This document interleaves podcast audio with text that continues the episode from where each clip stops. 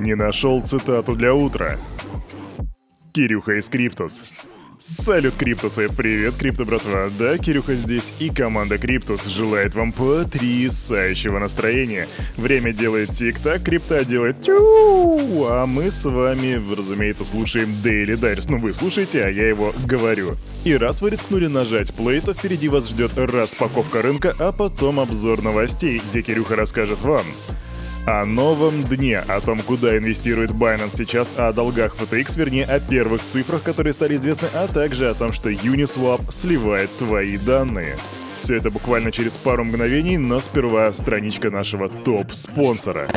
Крипто-кошельков много, но команда Криптус ставит лайк лишь одному. Мобильный DeFi кошелек OneInch. Здесь ты можешь покупать криптовалюту с помощью обычной банковской карточки. Ну и, конечно же, хранить, пересылать и обменивать свои токены по максимально выгодным курсам с доступом ко всем децентрализованным биржам. Расширь свои криптогоризонты с мобильным DeFi кошельком OneInch. Качай на Android и iOS. Ссылка в описании. Когда я встал с утра и начал шерстить по пабликам, то я увидел следующее. Bitcoin is falling down, new bottom of Bitcoin, новое днище биткоина и так далее, и так далее. Короче, я уже понял, что циферки сегодня будут красными, и поэтому давайте зайдем на Crypto Bubbles и посмотрим, насколько Кирюха был прав, так и... Э, ну, кстати, здесь не все красное. Лео, допустим, минус 4%, и Algorand минус 7%, но есть и плюсы, например, HT это плюс 11,2%, Link плюс 4,4%. Но как ни крути, это все равно у нас получается такой помидорно-томатный салат с небольшими вкраплениями каких-то зеленых штучек.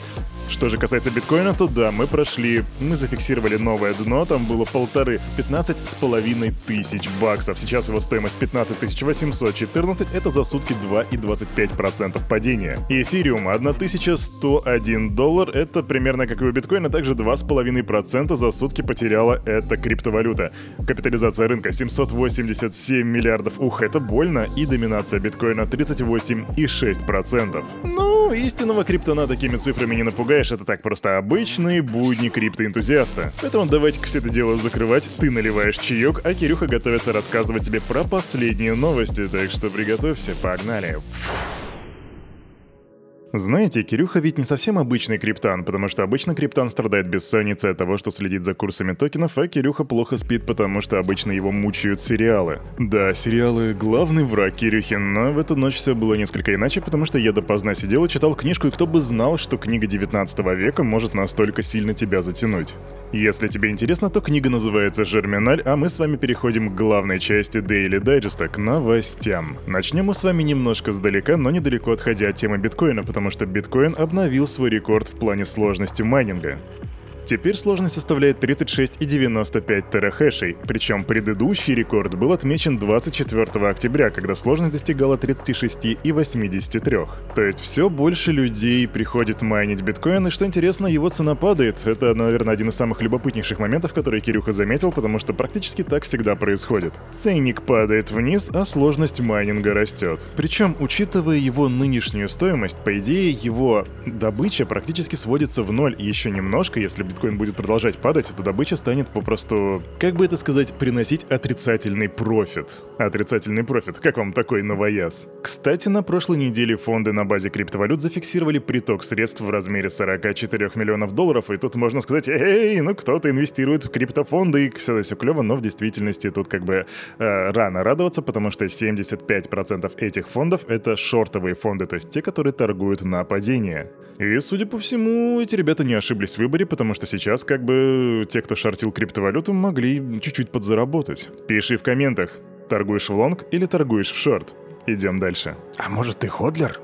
Сегодня у нас появляется первая информация касательно долгов FTX, и звучит все это примерно так. Криптобиржа FTX задолжала более 3 миллиардов долларов своим 50 крупнейшим кредиторам. Об этом пишут ребята из D-Block, а я тебе скажу, что была информация о том, что этих кредиторов было, были тысячи. Кто-то даже говорил миллион. Ну, тут у страха глаза велики, но в действительности сколько их пока что мы не знаем. Согласно заявлению торговой площадки о защите от банкротства, она должна 10 крупнейшим инвесторам, 10 крупнейшим инвесторам, 1 миллиард и 450 миллионов, а наибольшая задолженность перед одним из кредиторов составляет 225 миллионов долларов. Список 50 крупнейших кредиторов основан на имеющейся в настоящее время информации, включая данные о клиентах, которые можно было изучить. Так говорится в заявлении, и я тебе скажу, что расследование в данный момент продолжается, и вот сейчас, как я, как я говорил раньше, нам каждый день будет прилетать все больше и больше информации о том, как все в FTX было плохо, как у них там какие-то задолженности перед э, кредиторами и так далее, и так далее.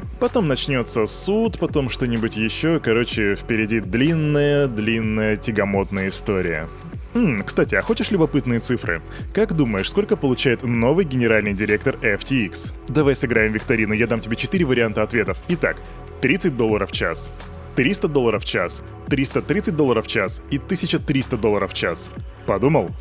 Правильный ответ – 1300 долларов в час получает новый генеральный директор криптобиржи FTX. И не спрашивай, откуда у меня эта информация, все равно не поверишь, но 1300 баксов в час, Карл.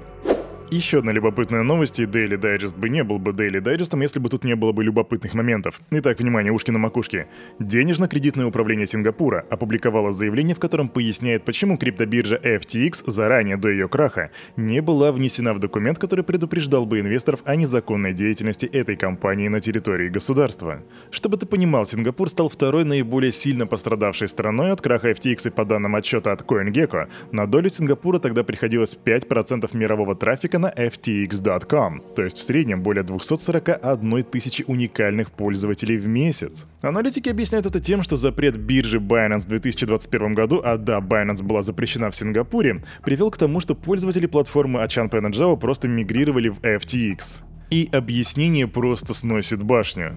В общем, их аналог центрального банка, который называется MAS, объясняет, почему они отнеслись к Binance иначе, чем к FTX и включили первую платформу в список э, не недоверенных организаций.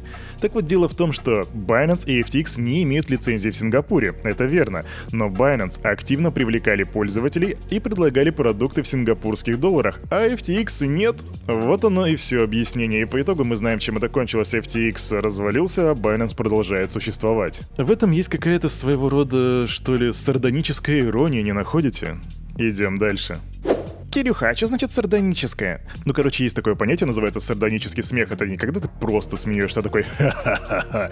Короче, злой такой смех, который высмеивает какую-то, может быть, неудачу, что ли. А мы с вами продолжаем следить за хакером, который увел у криптобиржи 4... FTX, опять же, да, какая еще, какая еще другая криптобиржа может быть, который ввел у нее 400 миллионов баксов, затем он стал э, эфириум китом, потому что у него было 250 тысяч эфириумов. И вот теперь он обменял 50 тысяч эфиров на обернутый развернутый биткоин от RAN Protocol и подключил активы к кросс-чейн мосту для перевода в основную сеть. Вполне очень скоро он может закинуть эти обернутые, эти обернутые биткоины прямо в основную сеть битка, и затем, по идее, он останется как бы анонимным. Забавно, что он выбирает биткоин вместо эфириума, потому что, как мы знаем, эфир же у нас супер децентрализованный. Нет, он не супер децентрализованный, именно поэтому он как бы и валит, видимо, с эфириума и пытается уйти в сеть, где ему практически ничего не угрожает. Что он будет делать дальше, Кирюха тебе расскажет, как только появятся первые новости. Идем дальше. И раз уж мы коснулись темы децентрализации, то вот вам еще децентрализация, которую мы заслужили. Крупнейшая децентрализованная криптобиржа, которая называется Uniswap, предоставила обновленную политику конфиденциальности. В объявлении говорится, что торговая площадка собирает определенные данные в сети и вне сети, связанные с криптокошельками пользователей, то бишь да, с твоим кошелечком. В Uniswap утверждают, что общедоступные данные анализируются для принятия решений, причем не утверждают, каких решений, вернее, не дают нам понять. Относительно данных вне сети компания объяснила, что не собирает личные данные, такие как имена, электронные или IP-адреса пользователей, тогда как другие данные, связанные с активностью пользователей на сайте, фиксируются. Защита данных пользователей и конфиденциальность — это наш главный приоритет. Но мы хотим принимать решения, основанные на информации, которая улучшает взаимодействие с пользователем.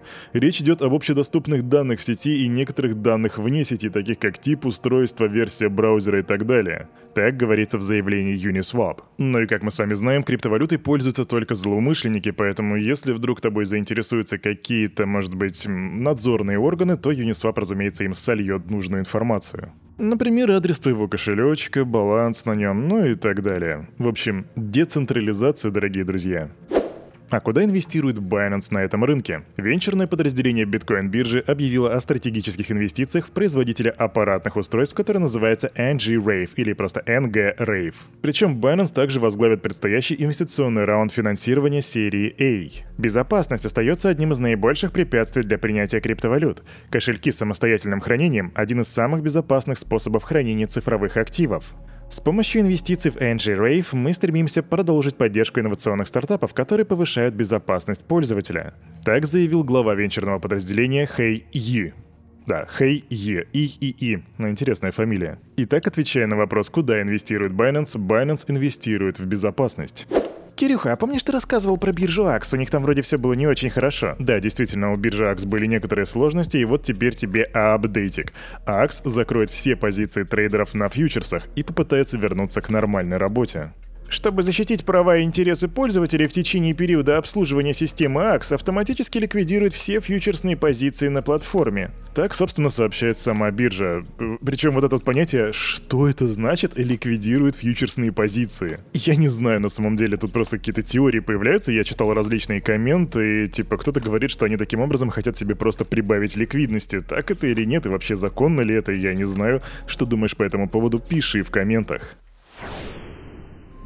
А на этом, на это утро у этого парня за вот этим микрофоном все с вами, как всегда, был Кирюха и команда Криптус желает вам потрясающего настроения на весь предстоящий день. И помните, ваши лайки и комментарии подбадривают Кирюху так же, как и он подбадривает вас каждое утро, так что не стесняемся, не скупимся, ставим, сыпем лайками, пишем комментами, а также помните, что все, что здесь было сказано, это не финансовый совет и не финансовая рекомендация. Сделай собственный research, прокачивай критическое мышление и так далее. Ты знаешь эту мантру. Увидимся Увидимся завтра в 9.00. Adios, brother.